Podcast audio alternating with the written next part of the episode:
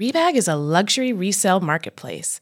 They have a curated collection of investment worthy bags, watches, and fine jewelry. Each piece is carefully vetted and verified by experts. You can buy and sell finds from the world's top brands, including Hermes, Chanel, and Cartier. Head to Rebag.com to get 10% off your first purchase with code REBAG10. That's Rebag.com to get 10% off your first purchase with code REBAG10. A quick note before we get into the episode. Oversharing is a podcast for entertainment purposes only. It is not a medical podcast and does not constitute medical or psychological advice. Always seek the advice of your physician or mental health professional. Hello and welcome to Oversharing. I'm Jordana Abraham. And I'm Dr. Naomi Bernstein. How's it going? I am like in a mood because I haven't been sleeping well. I just like, Oh no. you know, when you're just like, there's no reason you shouldn't be sleeping well. Like, I don't have anything super early. I like have plenty of time to wind down. Mhm. It's just not happening for me. It's making me very irritated in the moment. And then the next day, when I'm just like underslept, You're feeling irritable this morning.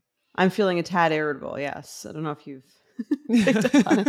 I think Sean might have picked up on it a minute ago. I'm like, all right, let's go. yeah, I you know what? Sometimes the worst thing is like when you can't sleep, but there you literally can't figure out why. Like sometimes it's like, okay, I'm stressed about this thing, or like, you know, like I said a few weeks ago, I took some kind of a steroid thing for something, and I'm like, okay, this Mhm. is why I'm not sleeping. But when it feels like it's just literally out of nowhere for no reason at all, it's a little bit harder to, you know, wrap your head around because it feels like you, this bomb could just be dropped, this like sleepless night bomb could just be dropped on you at any time. Yeah, and then it's just like the whole it's not just that night when you're just like suffering turn like tossing and turning, but then it's like the whole next day. so I'll challenge you on that because, Sure. like, is it really the whole next day? What are you actually feeling? Because a lot of times I'll tell people with sleep, like, what makes it worse is you anticipating that tomorrow's going to be terrible. But, Mhm. like, I don't know. Okay. So you snapped at the producer a little bit when we were signing on to the, to the episode. Okay. That's one negative moment. But, like, what is really so bad about right now? Like, what, feel, what feels terrible right now? I think it's like this cumulative thing where it's like one night of bad sleep is fine, but it's been like a week of bad sleep. Mm-hmm. And then I'm like, now I'm not only like anxious about the fact that I am underslept, but also a fear of not being able to sleep tonight. Yes, totally. It's so true. I always I liken it to erectile dysfunction a lot of times where it's like I don't know what that's like um, for myself personally, but no, but it's like this idea that when once you have a failure, then you're like thinking about the next failure. So you're not just relaxing and enjoying being in your cozy bed. You're thinking about what if it doesn't happen. And then that makes you anxious and then it makes it not happen. And then you're like, okay, now I've had another bad night. So it's like this mind body connection in real time. Like your mind is working up your body, and then your body is then some, it doesn't go the way you want it to. And then that's like proving your point that you should be worried about it. And then you worry Right. more about it. But that's why I'm asking, like, what's really a week of not sleeping? I'll give you that. That's a lot. That kind of is is hard. But like, if you really break it down, like right now, we're chatting, we're Now's doing our fine. thing. yeah. Now's fine, and maybe, you know, the next few minutes will be fine, and then you'll have a moment later where you're like, oh my god, I can't keep my eyes open, or I just snapped at somebody, and I'm sorry, but if you can just go through today and kind of be like, okay, I've had a week. This is like the worst, right? Today is like the mm-hmm. after a week of not sleeping well. If you can recognize, okay, there's like one bad moment and then I'm okay. There's another bad moment, but then I'm like kind of okay. Maybe tonight when you're falling asleep, you're like, all right, if it happens again, what was it really? It was five bad moments. Right. That's a good way to look at it. Very optimistic. Yeah, or just real it's realistic, really, if you're not like using your imagination to write out a story that's not even happening, which is like the whole day was is going to be terrible. Right. No, it's been like fine so far. I'm just feel like you're uh, you're like running sub optimally. But some weeks are just like that. Maybe next week will be better. And I mean, there's so it's the annoying thing is is like there's all these like tips about how to sleep better and stuff like that. And then when you're trying them and they're not working, it's Yes. more annoying. It's like um I'm doing the deep breathing of like just focusing on my breath and like I got up and like moved around and then came back. Right, you're like goddamn deep breathing. Right. I avoided the picking up the phone when I was bored. It's just like, Yeah, um, I hear you. But I'll be fine. This will be a good episode. Don't worry, listeners. I would really try this. Okay. Try doing the work today during the day where Mm-hmm. you're like, let me see how bad the ramifications of not sleeping really are. Like, let, let me actually just like experience my day today and the reality of what does this actually look like? Because then when you lie down to sleep, and the fear is like, okay, four hours left, three hours left, two hours left. And then it's like, tomorrow's going to be terrible. If you look at today and it really doesn't end up being that bad, then maybe when you're sleeping or trying to sleep and you can't tonight, you can be like, all right, I'm lying in this quiet room. I have nothing to do. I have no chores that I have to take care of. I have no thing, no stressors in this moment. I can just lie here in my cozy bed. That's why I love like, you know, nice sheets and cozy pillows. So you could just kind of like sink in and be like, right now is not so bad. And you know what? Tomorrow's not going to be that bad because I paid attention to what today was like and it wasn't that bad that it's worth me right. stressing myself out all night over. And then maybe that creates it to be like you'd fall asleep because you're getting rid of the stress factor. Yeah, not caring so it. much. Okay, I don't care No. if I fall asleep or not because uh, tomorrow's going to be not amazing, but it's not going to be the worst thing. And so, like, I don't, if I fall asleep, great. If not, I'll be okay.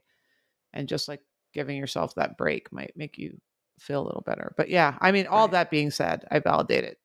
I like my sleep. I'm a big nap fan, as you know. Maybe I'll take a nap after this. Yeah, take a nap. But it's like that's another thing. It's like you have to be like I'm not even t- like do you know what I mean? It's not even like I like could fall asleep at any moment. Like it's this feel. Do you know what I mean? It's like Right. I'm not like tired, but I am tired. Like my body is tired, but my like mind is not tired. If that makes sense. I don't know. Right. Uh, well, maybe sometimes the nap, I think, might sometimes be good because there's no pressure to fall asleep. Right. You could just lie there and see what happens. Like I'm just gonna lie here and like close my eyes and see what happens. And I have a feeling if you take the pressure off, you might fall asleep for a little bit. Yeah. Set an alarm though, because if you haven't slept in a week, you might end up waking up like 5 a.m. yeah. So you were talking also about Golden Bachelor.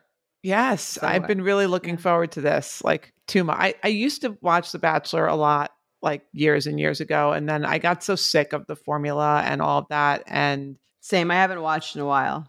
and took a break. I mean, I love I I love the show as a social experiment, like as a psychologist, just like seeing how everything's planted in such a way to like exacerbate this feeling of attachment and love and mm-hmm. desire and it's Just just to like psychologically manipulate people. yeah.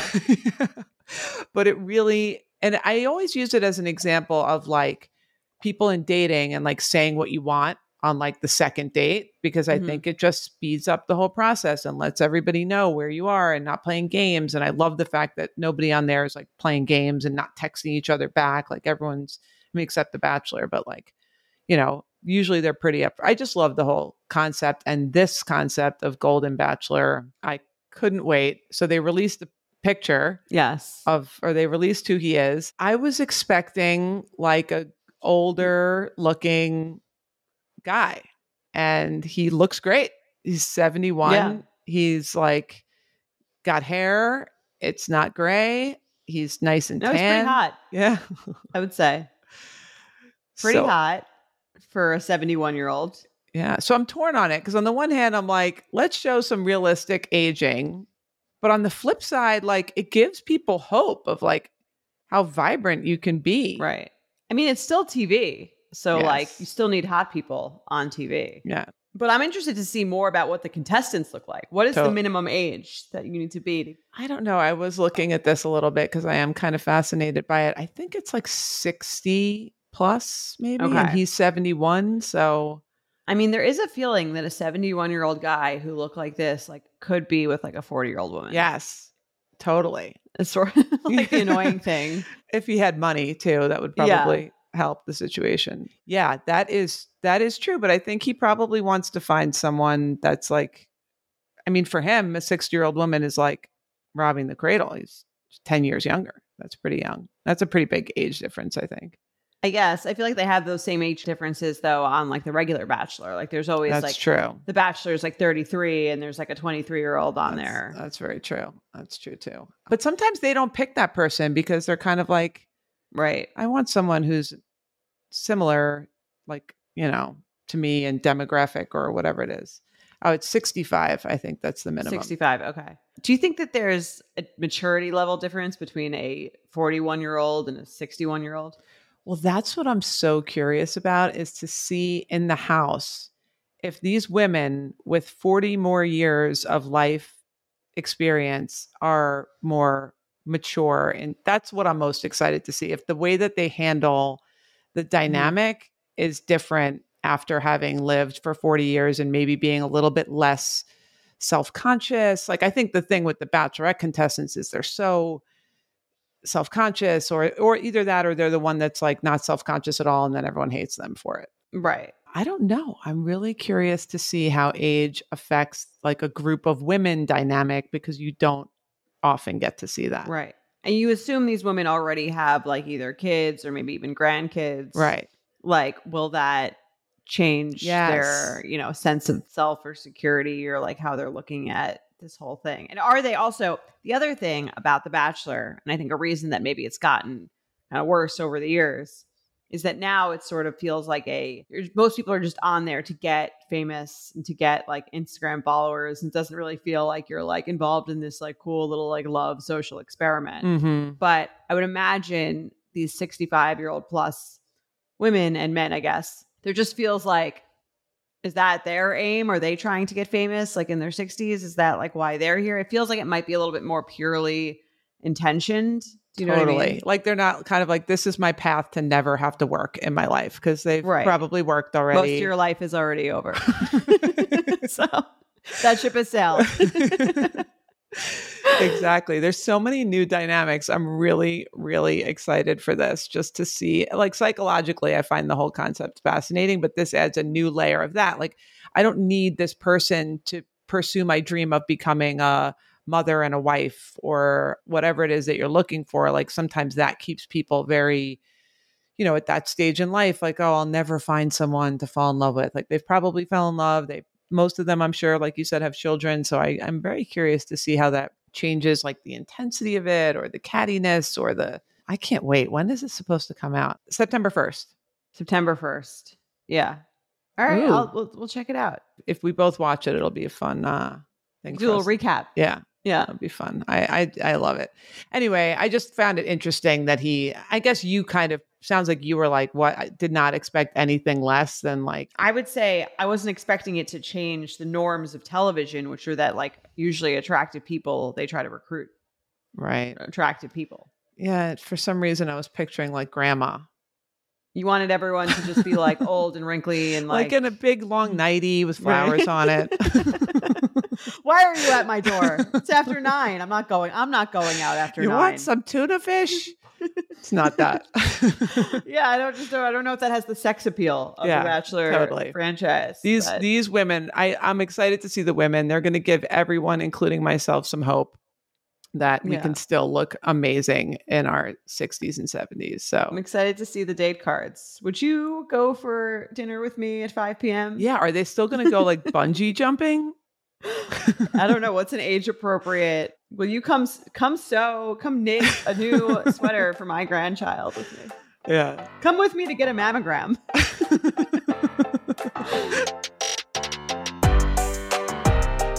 This show is sponsored by BetterHelp. I can't say how many times I've thought I just wish I had one more hour in this day. I'd probably do a different thing with it every day. Some days I would probably call a friend, catch up. Other days I would take a long nap. But either way, an extra hour would always really help me out. A lot of us spend our lives wishing we had more time. The question is time for what? If time was unlimited, how would you use it? The best way to squeeze that special thing into your schedule is to know what's important to you and make it a priority. Therapy can help you find what matters to you so you can do more of it. I personally have been to therapy for many years and it has been so, so helpful, not only in prioritizing what I want, what I want to spend my time on, how I want to live, but also helping me optimize my relationships and use that time more wisely, like use that time to create better bonds with people, more intimate experiences. If you're thinking of starting therapy, give BetterHelp a try. It's entirely online, designed to be convenient, flexible, and suited to your schedule. Just fill out a brief questionnaire to get matched with a licensed therapist and switch therapists at any time for no additional charge. Learn to make time for what makes you happy with BetterHelp. Visit betterhelp.com slash overshare today to get 10% off your first month. That's betterhelp, H-E-L-P dot com slash overshare. There is nothing better than feeling yourself, especially when your denim looks and feels good. That's why Lee is a staple in my wardrobe because everyone is an icon in their own right, and Lee makes denim so you can own your style and feel good about it. I got a few Lee pieces that I absolutely love. They've been a, wardrobe staple of mine ever since I got them. I just keep basically like switching between the two or three jeans that I got. Every time that I wash them, they get more comfortable and they get more fitted and more flattering to me. I love that they flatter every body type. They're timeless, so you can wear them at any point. I love that the jeans feel like comfortable yet flattering. I don't know how they do it. It's actually an art and they've mastered it. Lee's denim jacket is the one to reach for without fail, a classic. The Rider jean jacket is the OG, what every other brand has copied for decades. Denim trends come and go, but Lee is legendary for creating denim cuts that fit your body. Their spring collection is here, so get the freshest looks and cuts before anyone else. You can find your Lee fits by visiting lee.com. That's lee.com to shop spring looks now. Well, speaking of relationships, we have a lot of relationship-based emails today, but let's let's get right into it. You yeah, ready? Let's dive in. I'll read the first one. If you guys have a voicemail you want to leave us, you can call 646-363-6294 or you can email us at oversharing at betches.com. I'll read the first email. Jordana and Dr. Naomi. First, I want to say that this podcast has become one that I can't go a week without. Thank you. Your insight and conversations are so valuable, and I'm so grateful you guys are doing this. I'm in a situation now and I need your help. Last week, I found out my boyfriend, who I live with of two years, had an affair with a married woman at work. He's male 30, I'm female 27. He told me the night before we were supposed to leave for a huge trip. So here I am now in a different country, heartbroken and confused. Interesting timing. Okay. Oh, God. He's, he says it was only physical, not emotional, and came about because he was in the lowest place in his life. He says I mean everything to him, that he regrets it, wants to be with me, and will do anything to prove to me he'll be better. He says they slept together four times over four months, that it meant nothing, and that he cut it off because he just couldn't do that to me anymore. I had no idea. I know that I'm not in a place mentally right now to make any final decisions on where to go from here, but I need your guidance. He is the person I trusted most, made me feel safest, and can't imagine my life without. This is a huge shock that I still can't understand. If I stay and try to work through this, am I just allowing bad behavior and accepting something I do not deserve? Dr. Naomi, is it possible for me to mean everything to him if he was able to betray me? Jordana, how did you cope with betrayals in your past? Your wisdom is much appreciated alone abroad. Oh, I feel really sad for her that she's like away doing this, like on a yeah. trip and feeling this way. And what a weird time. This is the kind of conversation you have at the end, end of the trip. I know. I think most, if he would have consulted the group chat, they probably would have advised him to do this after at the end of the trip. Right. Not um, the beginning, because then it's like paying a lot of money to be very miserable. Totally. However, so what I was going to say to her is I do a lot of couples therapy, and a lot of my couples are recovering from affairs because that's what brings a lot of people into therapy. So I do have a lot of thoughts on this. And I think one of the things that is a good sign, if she does choose to stay and work on it, is that he told her that she didn't mm-hmm. find out. She didn't, nobody else, you know, that he came forward and told her. That's the first step in recovering from any affair is total. Well, the first step is cutting contact with your other person. Right. Um, and if he's coming, he says he did. Yeah. So cutting contact and then full transparency. So the fact that she's, if she would have found this out on her own, went through his phone or in some other way found this out, it kind of makes it hard to believe that going forward the person really wants to be honest and wants to like cleanse their soul and it makes it seem like they're more just like cutting damages and saying what they need to say to make it better. So the fact that he told her, and even the fact that he told her before the trip, I mean, we're laughing about it and saying how stupid it was, but I do think that it shows that maybe he didn't want to create more memories with her with this like False looming sense of yes feel like everything was not real. right because when she looks back at that trip i mean i'm sure this isn't going to be the best trip of their lives if they stay together but i do give him some credit for telling her and telling her the second he decided to tell her because for her i think it gives her the security of like he's doing this on purpose because he wants to save the relationship like he's telling me he could have just Right. cut it off, never told her, moved on as if nothing happened. And that would be like the worst case scenario because he's not, he, it shows that he's uncomfortable moving Right. forward in a lie. And I think a lot of the times with these things, and I've never, to my knowledge, been cheated on. So I can't like fully, you know, it's hard to put myself fully in her position or say like what the right thing to do or what she should do or what this person deserves or whatever that is. But I do think, I agree with you, it's a lot more about how the person handles what they've done than and then almost what they've done. And obviously what they've done is important. This is a huge betrayal. It's like hard to trust someone after you had an agreement with someone that you would be monogamous and they didn't do that. And I think that's very heartbreaking. But I also think just like anything else that there's that's a betrayal or something that someone's done wrong, it's so much more about how you handle when you've made a mistake than the mistake itself a lot of the time. I mean, Right. I guess I don't want to say there's a blanket statement because I guess the the range of mistakes could be very Right, right, right. wide. But generally speaking, I think that like it's much more about how you handle it. I couldn't agree more. I think you hit the nail on the head and there it's not going to be easy. So that's why people don't handle it well on the back end hmm.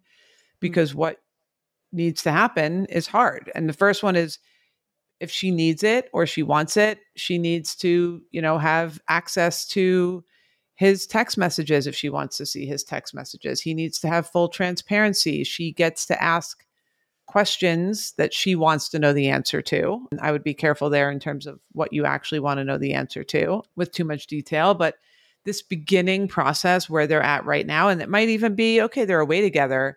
They have seven days or however long they're away for. And Uninterrupted, right? uninterrupted to do the beginning of this is the hardest. It does get easier, but not easy. And I have couples where there was an affair 20 years earlier and someone gets triggered by something, and you have to kind of have a refresher course in all of this. But if you do it well in the beginning, so like you said, if he's the way he handles it, if he's completely honest, like his word is gold from this point forward, that's Mhm. going to make a big difference. If he's totally open to her asking the same questions over and over again when he starts to get frustrated and annoyed with her crying randomly out of nowhere and he's kind of like oh my gosh am i are we ever going to are you ever going to get over this which is a common Right. thing that happens where the person who cheated for the first like 2 weeks they're great they're open they're kind they want to hear they're apologetic they they do all the things they say all the things and then after 2 weeks when the hurt partner isn't better then they start to feel like oh my gosh am i going to have to do this for the rest of my life? Like when are you going to get over it?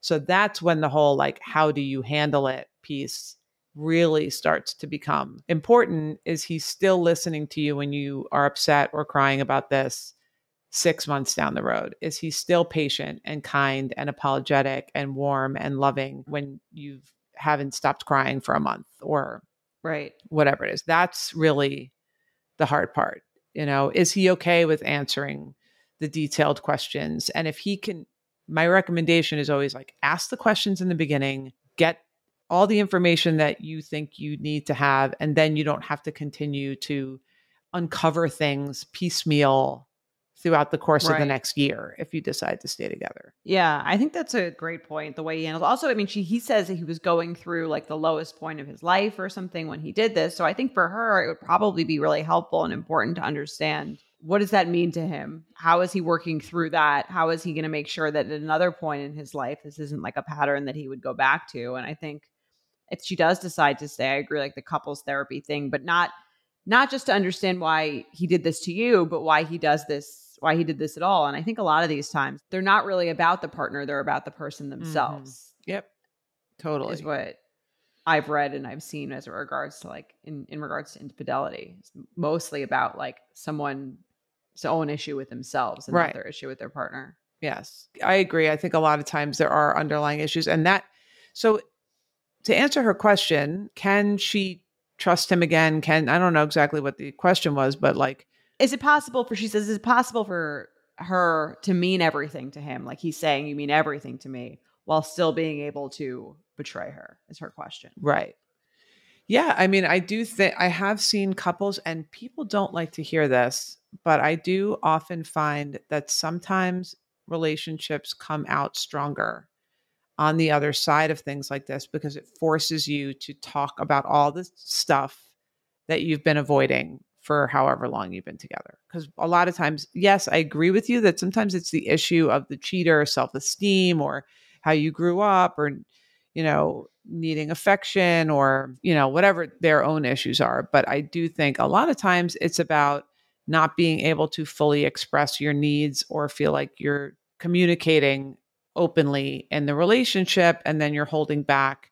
And so a lot of times an affair because it's like an emergency situation and you do go to therapy or you do start talking a little bit more is one of these situations where you can have a better relationship on the other side of it. Yeah, I could totally see that. I think that's kind of like anything that you work through, right? That's like an issue. If you do it the right way, you could be stronger on the other end. Again, like I have a lot of experience with helping people recover from an affair and there are these patterns that happen that are unexpected and and difficult but also sometimes and you don't want to admit it because you don't want to kind of be like oh well if you didn't have this affair we'd never have this type of relationship because you don't want to make it seem like there's a silver lining to someone cheating on you Right. but I do find that sometimes like it rekindles in some way like an appreciation or a gratitude. Like I've had a lot of couples that experience like this sexual reconnection after an affair that they didn't mm. have before because they're just kind of like the idea of having someone taken away from you makes you just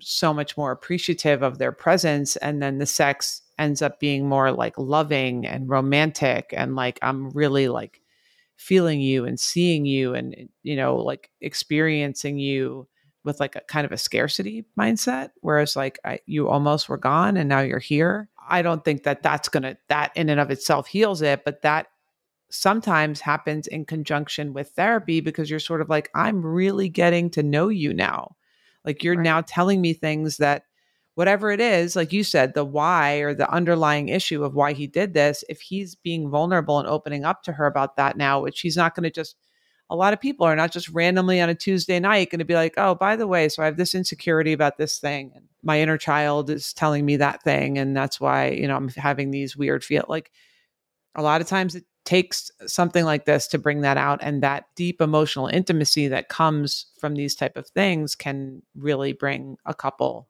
closer. So I think the fact that he told you first is you're off to a good start if you decide to to work on Yeah. this. And she says if you know, if she does work through this, she's says my allowing bad behavior and accepting something I don't deserve.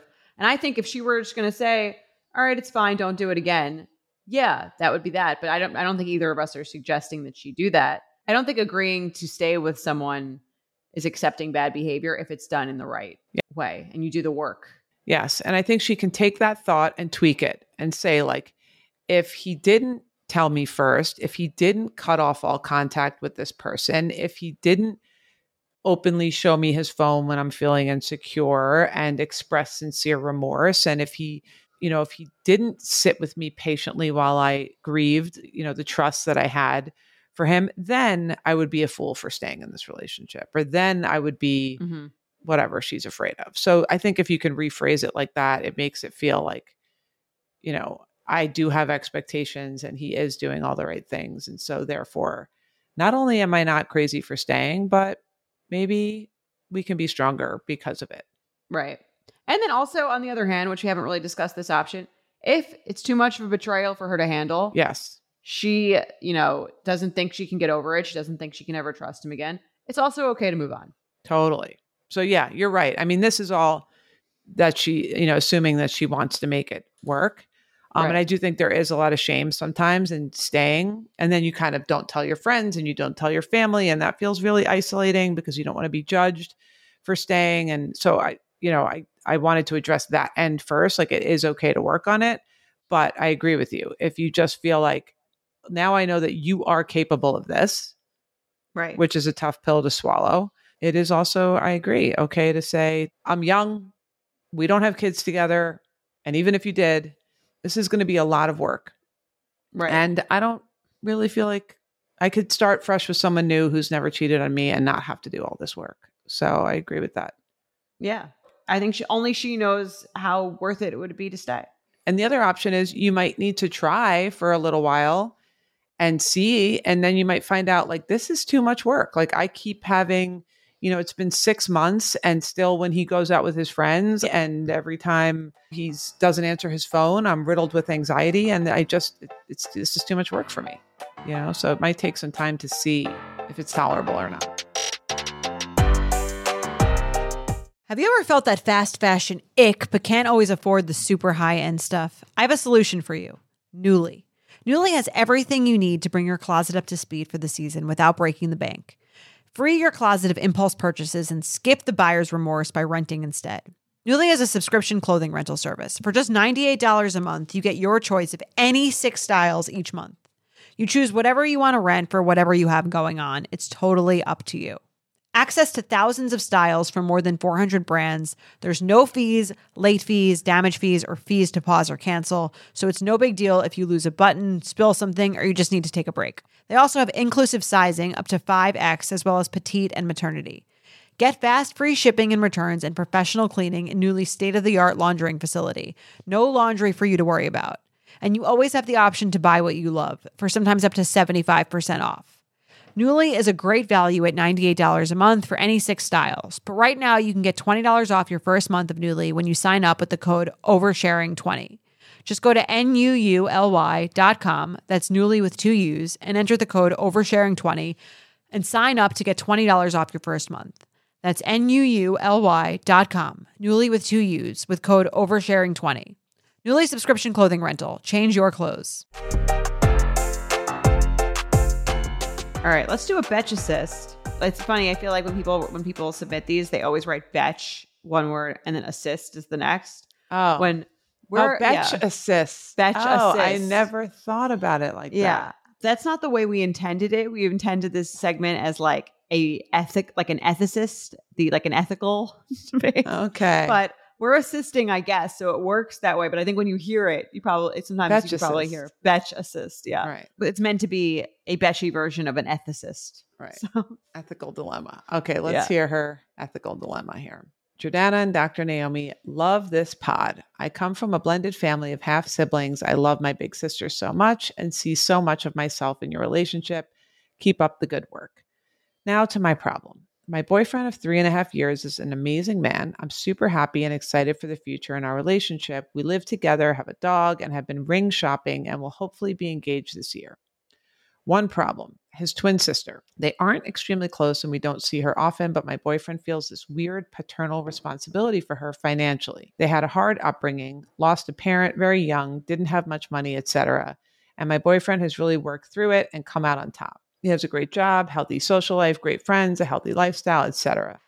His sister's the opposite. She's a perpetual victim. She feels the world is out to get her. Nothing can ever go right. Always depressed, doesn't do anything to help herself or move on from their tough childhood, and it's exhausting. She complains about everything, complains about how she's not close with their family, but never shows up to family functions she's always invited to.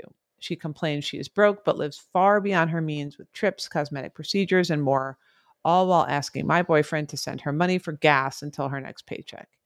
It makes me so angry and resentful. Right now, we aren't married and have separate finances, but I'm concerned what this will look like when we do get married and combine things.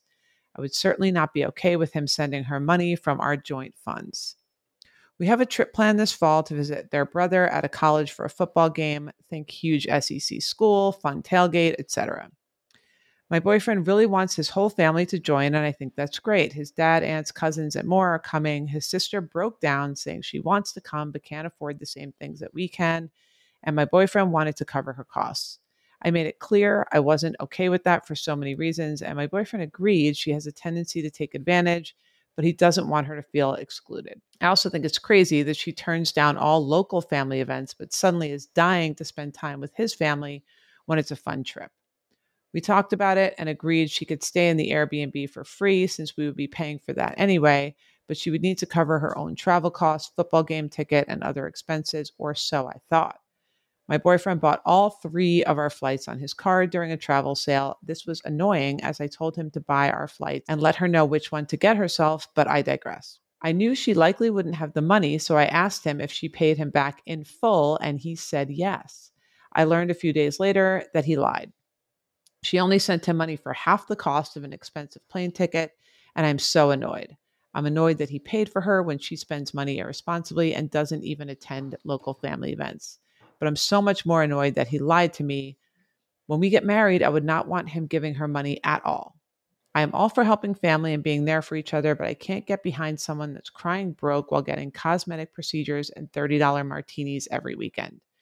When we're married, that money would be so much better suited in savings or for a kid's college fund. I'm worried that he will continue to send her money and lie about it after this initial lie. He said he lied because he knew I would be mad that he covered her and that since he's the one asking her to go on the trip, he feels like he should spot her until she's in a better spot financially. He also says he feels badly that he's doing well and he knows she's jealous and doesn't want to make it worse. But I feel like that is her problem. I'm not sure I can trust him not to lie about stuff like this. Am I crazy or is this a really big deal? Do I need to just suck it up and let him support his sister, even if it affects me?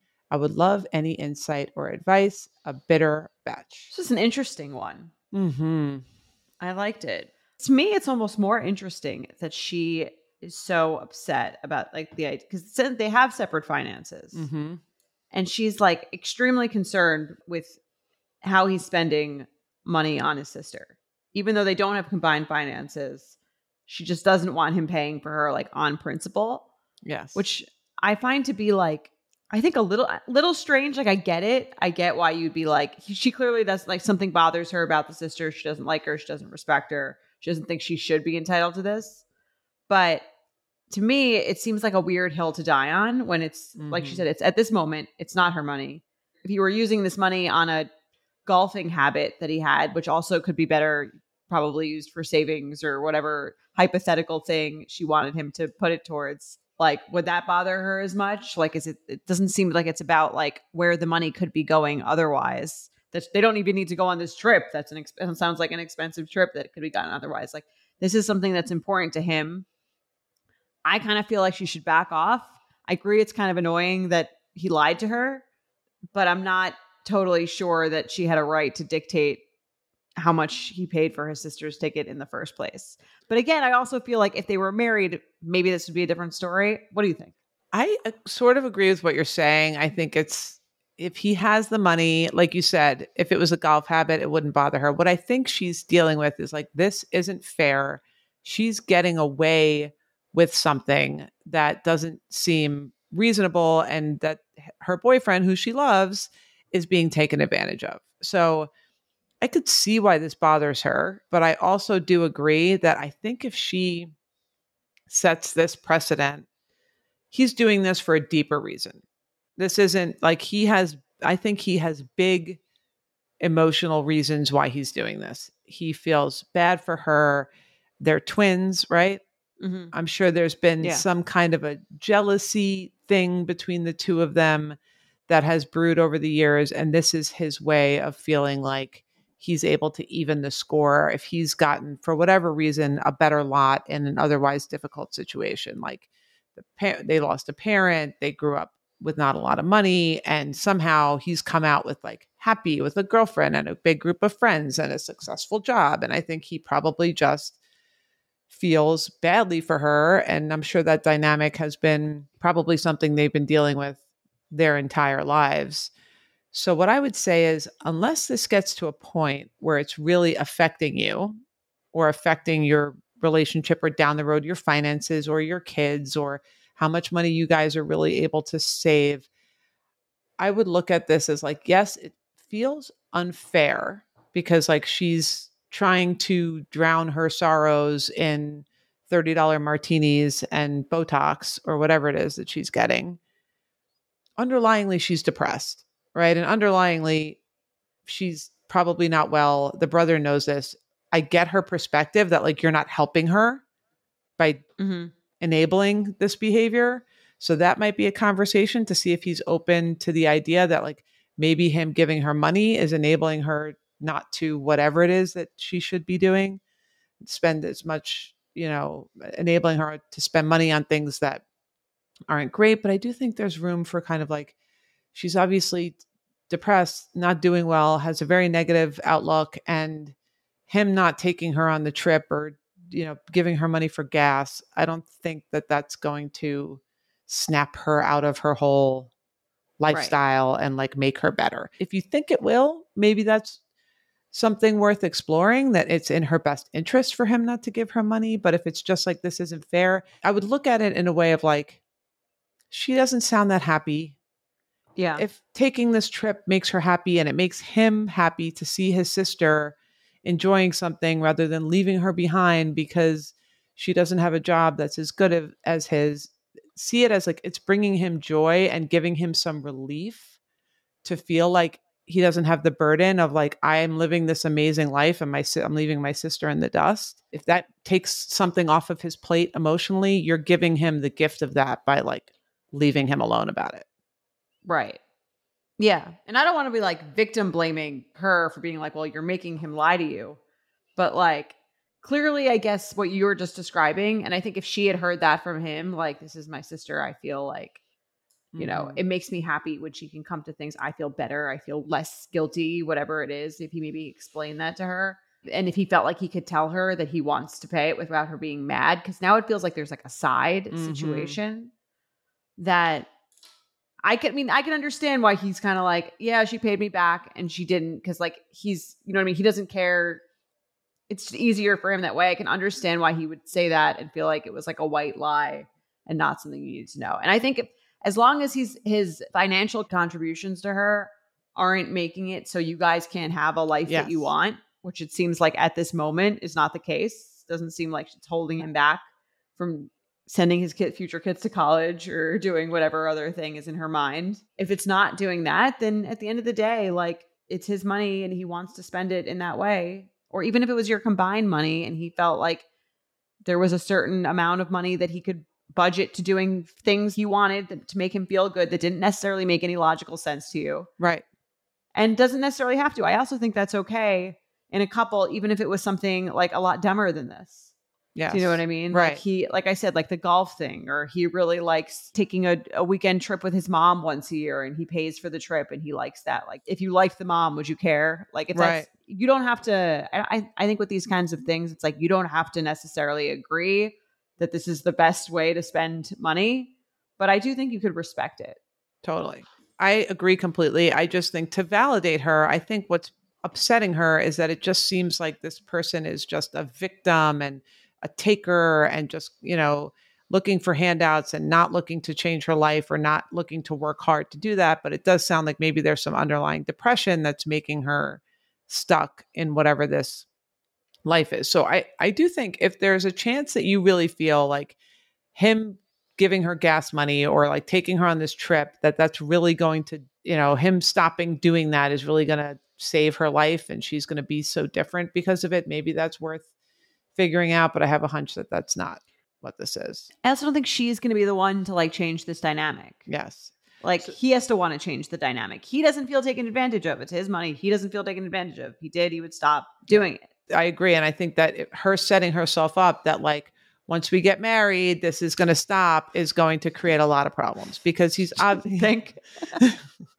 he's obviously doing this because he has a deep emotional need to like make sure his sister's okay. So you just trying to lay the hammer down and force him because now you're married and it's your money too to like right. hold the burden of abandoning his sister, that's not going to go well.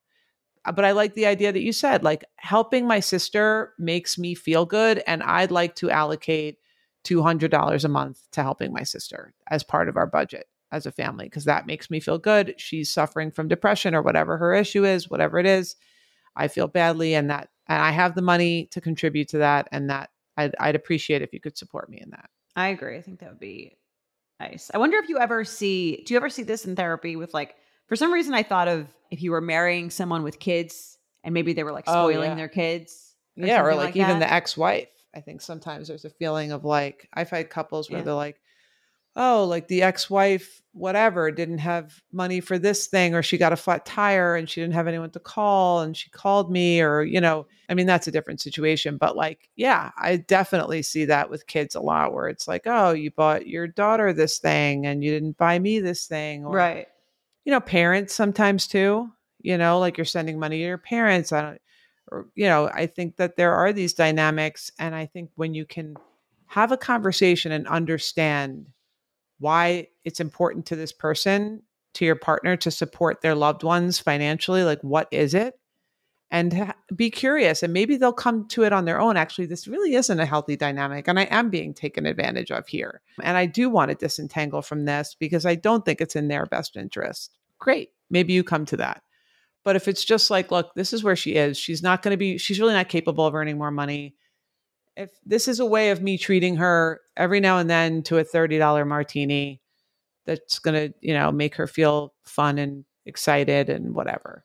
So, yeah, I think we both agree that it would be nice not to brush it under the rug, but talk to him about it, find out why he's feeling this way, and then just let him have it if it makes him feel better about not outshining his sister. Yeah, I think you could say like I don't like when you're lying to me. I would appreciate if you didn't lie to me about this kind of thing because I don't think because that, that's like a trust thing. But on the other hand, I'm also going to try to back off and let you do whatever you think is right in the situation because it's your family. It's your at the as of now anyway. It's your money. And like if I were her, I would back off. Yeah, I get it. The lie doesn't feel good, but I think, you know, if she had the conversation where she was like, I've decided that I'm going to support, you need to support your sister in some way, I think the lies will stop immediately. Agree.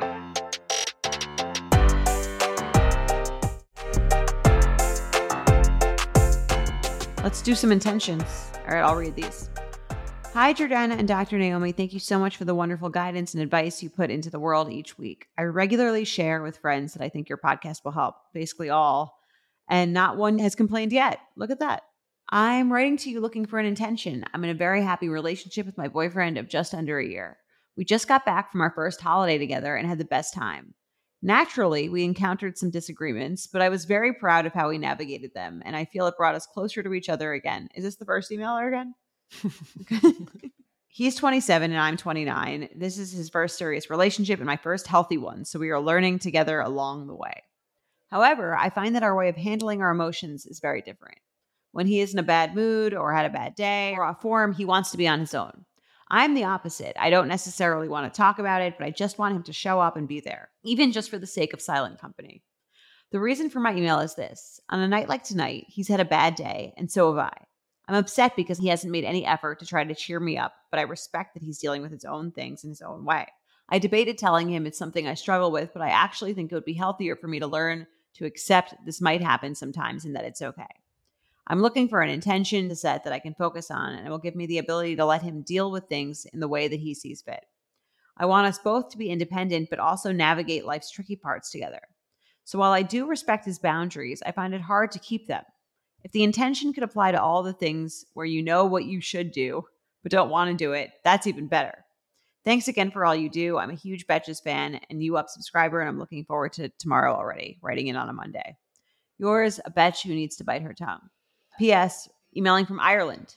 Fun. Oh, I love that. I could I could tell when I was reading this there were like some cute little non-American American words. Yeah. Yeah. Well, hello from Ireland. You know, I'm torn on this because on the I I love the fact that she's kind of like I have to self-soothe here Mhm. and I can't just like yank him into my world and force him to you know, to do what I want him to do to help soothe me, but I do think that there might be room for some compromise where like maybe he doesn't want to talk, but he doesn't have to like leave and go elsewhere. Like I think he could just say, "Hey, I'm not in a great place. I'm not feeling great. I really don't want to talk about it, but like and and maybe even like, okay, I need to take an hour to myself or I'm going to go for a walk or a drive or whatever Mhm. it is and I'll be back at such and such time." Like if this was a couple, right? What I would tell him is or both of them you need to give him his space and he needs to tell you, "Hey, I want to process this on my own. I'll be back at 7:30." Right.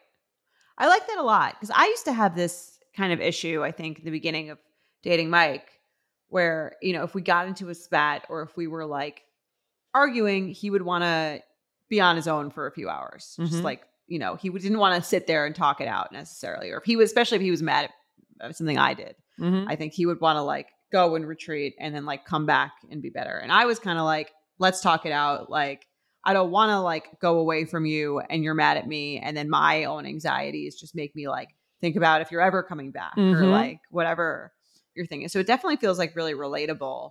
But I agree. I think the solution isn't that either person gets exactly Right. what they want here. Like, I don't think he should be forced to immediately talk through something that he's not ready to do. But I also don't think like going away or like leaving the problem was something that was going to ever, like you said, like I would be like, oh, do I need to self soothe or is he being unfair? Yes. And I think that like the the more comfortable and I, I got in, in my relationship and the better I got at communicating, it became something where it's like I was able to share that my fear when he would, you know, retreat and not want to talk about it and just kind of like do his own thing and and be like a little bit more distant would be like my fear is that like you're thinking of leaving forever. Mhm. You're mad and you're no longer interested in this relationship and like I've ruined the whole thing and now I'm replaying all these things over and over in my head and it's making me feel terrible. And I think that once I relayed that to him, he could, you know, we came somewhere in the middle where he would Right. say, I love you. You know, I'm, I'm not like never speaking to you again. I'm Yes. not like gonna, I'm not gonna leave you.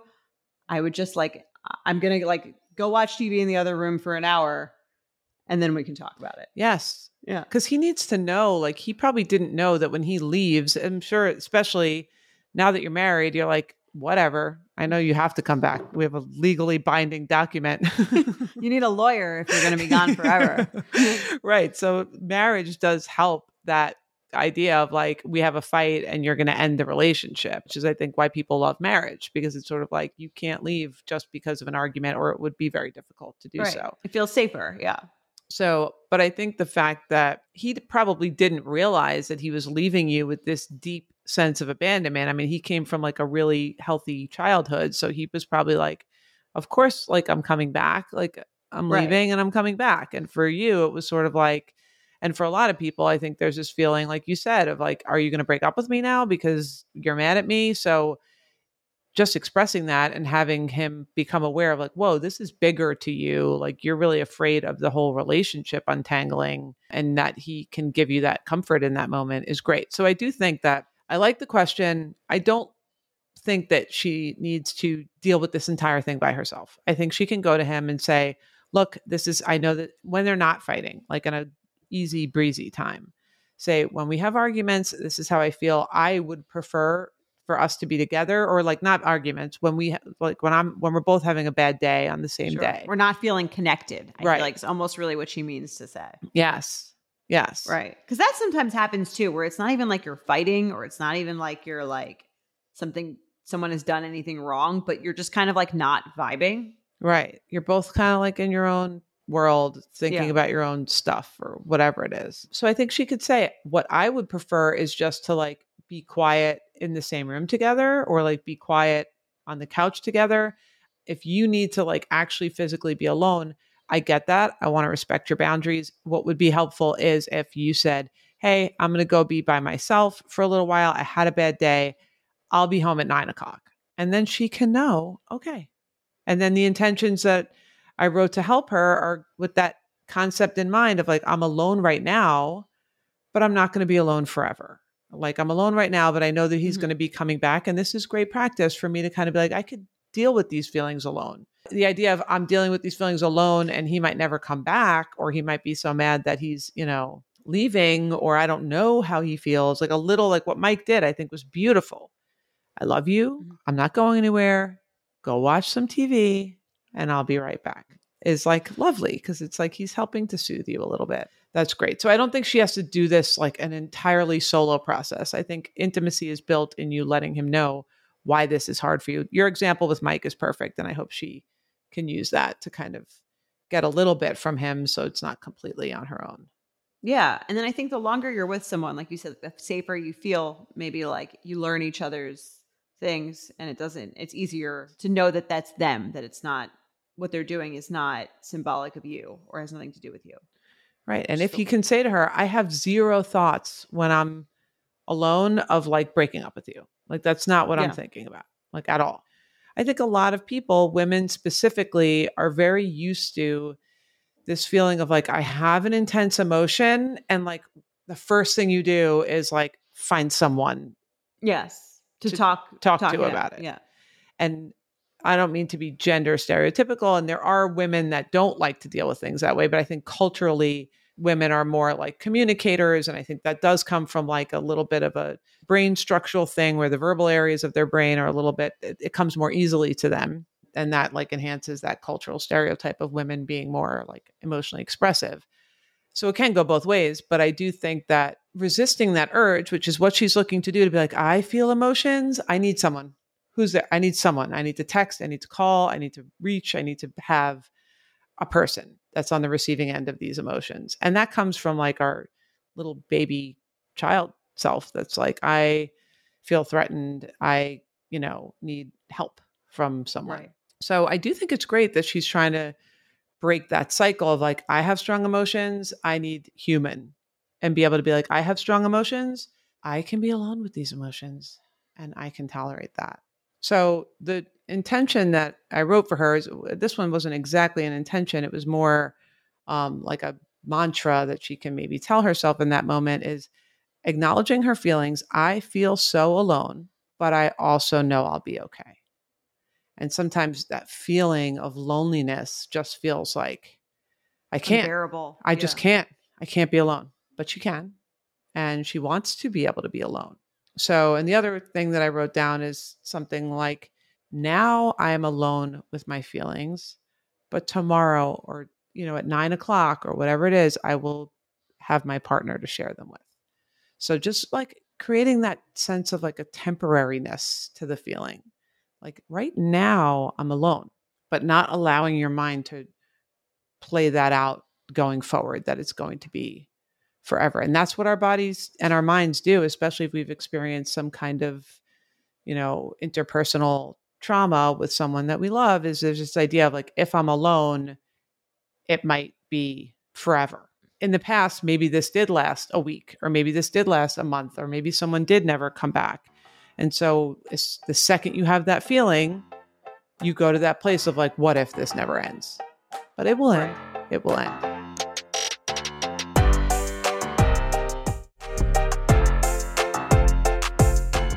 Do some triggers. You Yeah. ready? Over the weekend, I went on a bar crawl for a friend of a friend's birthday party with my roommate. By the end of the bar crawl, she had headed off with a guy, and I was chatting with his friend. After a while, I decided I was hungry and tired, so I decided to get pizza and go home. I ate half my pizza and specifically saved the other half to eat for breakfast in my hungover days the next morning. I was getting ready to go to bed, and my roommate came home with the guy who she had hit it off with, and also the guy I had been talking to. All the bars were closed, and they needed a place to keep hanging out. I was tired, so I went to bed instead of hanging out with them. When I woke up the next morning, I was so excited to eat my leftover pizza. I went to check the fridge, and there was no pizza. I asked my roommate if she knew what happened to it, and she said the guy I was talking to ate it. She said she tried to stop him, but he wouldn't stop and said he would Venmo me. I was coming from eight children. I feel like this is like just Triggering. another. No, I'm like, this is just like another Saturday night. Oh, yeah. You nothing is yours. No, Ever. Pi- Yeah. Pizza on the table is gone. I was shocked and hangry that this guy. I was shocked and hangry that this guy I had met once ate my food without permission and that I would have to spend money to have food delivered to me as I didn't have any other food to eat. I texted him to call him out for eating my pizza and he was unapologetic. He kept joking that my roommate forced him to eat it and he didn't even want to. And instead of apologizing and offer to pay for my food, he kept trying to ask me out on a date to make it up to me. He did eventually apologize, Venmo me for my morning DoorDash, but the whole thing really triggered me. Just realizing that the food I had been looking forward to was gone, realizing a random guy ate it, having to spend money on delivery, something I try to avoid, and then having to communicate how rude this whole situation was to this guy really put a dent in my day. Once I got my food and my Venmo, I did calm down, but I spent a good portion of my morning irritated. I know I probably overreacted, but I'm curious how triggered you guys would be. Signed, possessive of my food, Betch. Wow. Um, this is very funny.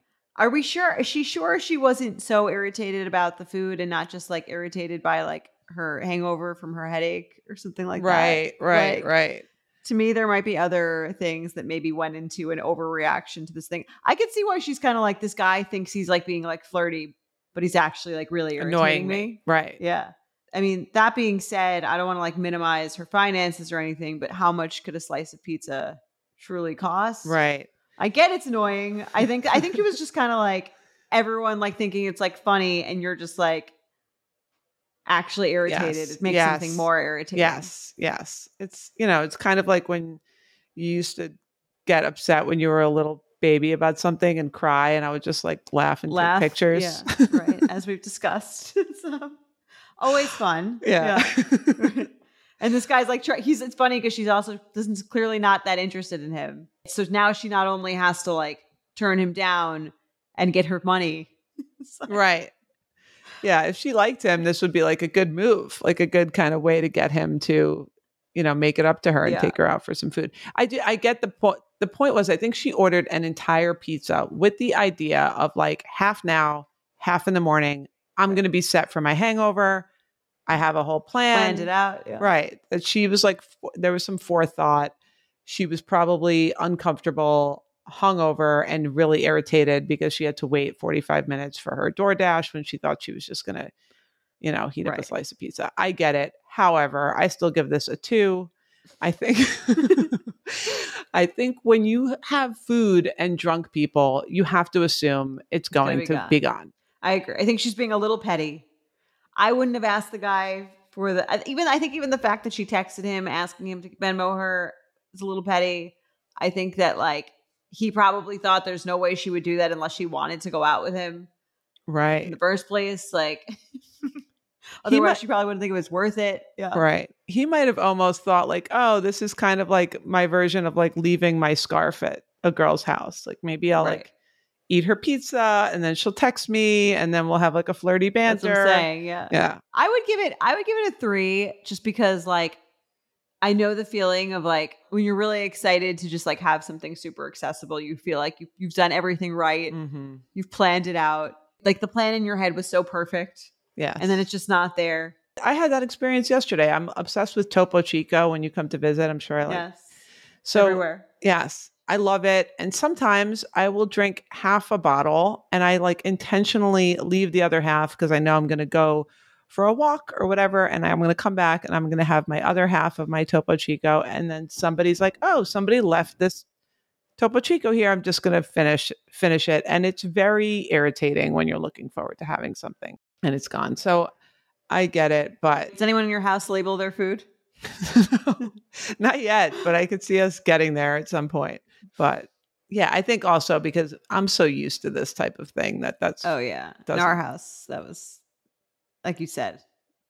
Unless you got like a, a lock security box on it, it's up for grabs. that's it. There was like zero expectation even of anything else. All right, let's do another one. All right. Hi, I'm Dr. Naomi and Jordana. I have a triggered situation with my mother in law. My husband and I are building our dream home six bedrooms, four and a half baths. We have worked so hard to finally be able to do this after 11 years together and are so proud. We told my mother in law about it, and the only thing she said was, I really think you should have a shower in the basement, not just a half bath. She was continued to express her opinion on this every time we talk about the house, never once saying congratulations on the new home. I am ready to lose it on her. How triggered should I be? Thank you. Uh, you know, this might be a unpopular opinion, and maybe because I'm getting old. I feel like this mother-in-law is like, I'm going to be living in the basement one day, and I might want to take a shower. Honestly, that was my initial thought. Like she is looking out for her living situation, or maybe she thinks she's going to be visiting and like she should be staying there. So she's. I agree. It's a little annoying and like self-centered for her. That Right. That's the one thing she keeps saying. Like, where's that? I really think you need a full ba- full bath down there. Like she Right. clearly has her eye on like carving out a spot for herself. It's kind of annoying, but I agree. It's maybe if she felt like you were excited to have her, she would yes. Relax with that a little bit. I don't know. Totally. And I do, I mean, I don't know. This is a question I wish we could ask her, but like if you have six bedrooms, I'm assuming one of them would be like a guest room, you know, where you could say like, oh, like mother-in-law, you're that you could stay here when you come visit us. And but if but if that's not happening, like I could see if there's like a guest room that like you've told her like one of these rooms is going to be a guest room, then I could kind of see that that's extra annoying because that's just like medley and like weird and like why are you keep bringing that up? Right. But Why would she even care if there was a shower in the basement bathroom? Right. Much? Right. Right. But I do think that I don't know. I don't I don't know that it should be an expectation, but I do think if you're building a large house and your mother-in-law is like in the vicinity and she doesn't live right near you, that it would be a nice gesture to be like, "Oh, hey, we're going to have a guest room and like uh, we love it when you come visit if you could stay here." So I don't know what's happening on that end, but if there's no welcoming vibe, then she might Right. just be trying to like input this thing Right. to hint at like I don't know what the dynamic is. Maybe like inviting her to stay, or maybe she is afraid of like when I get older, maybe I'll need to like live with somebody, or I don't know what her existential stuff is that the mother-in-law is going through. I think the triggering part, and I could validate this piece, is that like they're so excited, they're so proud that they're able to like build this beautiful house together. And it seems like there's no positivity behind it Right. at all. And it's just like I've had that experience too, which is very annoying where there's like something really great and then the person comes back with just like the one negative thing that they can point out. Which that could be her personality, and if it is, I think that's annoying. I would try to get to the. I would next time she mentioned something about it, I'd be like, "Why do you think we should have a full bathroom down there?" What are your uh, dreams for the basement? What do Yeah. you envision happening down there? Like, what? I'm just asking her why she thinks like. Why does she think that's a uh, like a good idea? Yeah. I would definitely be introspective about how welcoming you perhaps have been about her coming to stay. And I think it's only normal if you're on the other side when your kids are like building a brand new house to have a thought. I get it. It's kind of selfish and it should just ideally be like, I'm so happy for you. This looks amazing. And I do think there should be some of that. But I think it's very normal for a mother to think like, oh, I wonder where I would stay when I come to visit. Like I think Right. that's like when I go to your house, the first thing I'm going to think about is like, where am I going to stay when I come visit? That's the first thing I'm going to be thinking about when I move in. So don't worry, yeah. I have it ready for you. There's a full bath. There's a full bath in the Yes. basement. Kidding. um, yeah. So I get it. Everyone's a little narcissistic. Like you want to know how comfortable you're going to be. But, Yeah. um, yeah. What do you give Yeah. this? I'd give this. I'd give this a three. Also, Yeah, I think I'd maybe a give it. four. I think I might give it a four just if there was no positive comments other Right. than like pointing out this one thing, I could see why it's triggering. If there was like, oh my gosh, I'm so happy for you guys, blah, blah, blah, blah, blah. But I my opinion is I think it would be nice Yeah. to have a full bath. Even if the mother-in-law was up front, which is like almost coming off as passive aggressive. If she was just like, I would love to stay down there sometimes when I come visit you. Yeah, maybe she doesn't feel like she can say that, so she's just Mhm. kind of hoping that if she hints You'll- enough, you'll- Yes. Yeah. That's what it made me like a little sad almost when I heard this at first. I was like, she's so desperate that she just wants to take a shower in the basement. Aw. All right, give her a four. Tell her she's invited over. Maybe she's not invited over. Who knows? yeah. I'd lo- I really wish I could hear a little bit more about the dynamic with the mother in law and the whole situation. So if you want to give us an addendum, Please write in. we'd be happy to hear it. Yes, we'll read it on the next episode. That's our time. Great work today. Oversharing is produced by Sean Kilby, Jorge Morales Pico, and Rebecca Sals McCann. Editing by Basilio Perez. Guest booking by Ali Friedlander. Send your advice emails to oversharing at betches.com or leave us a voicemail at 646 363 6294.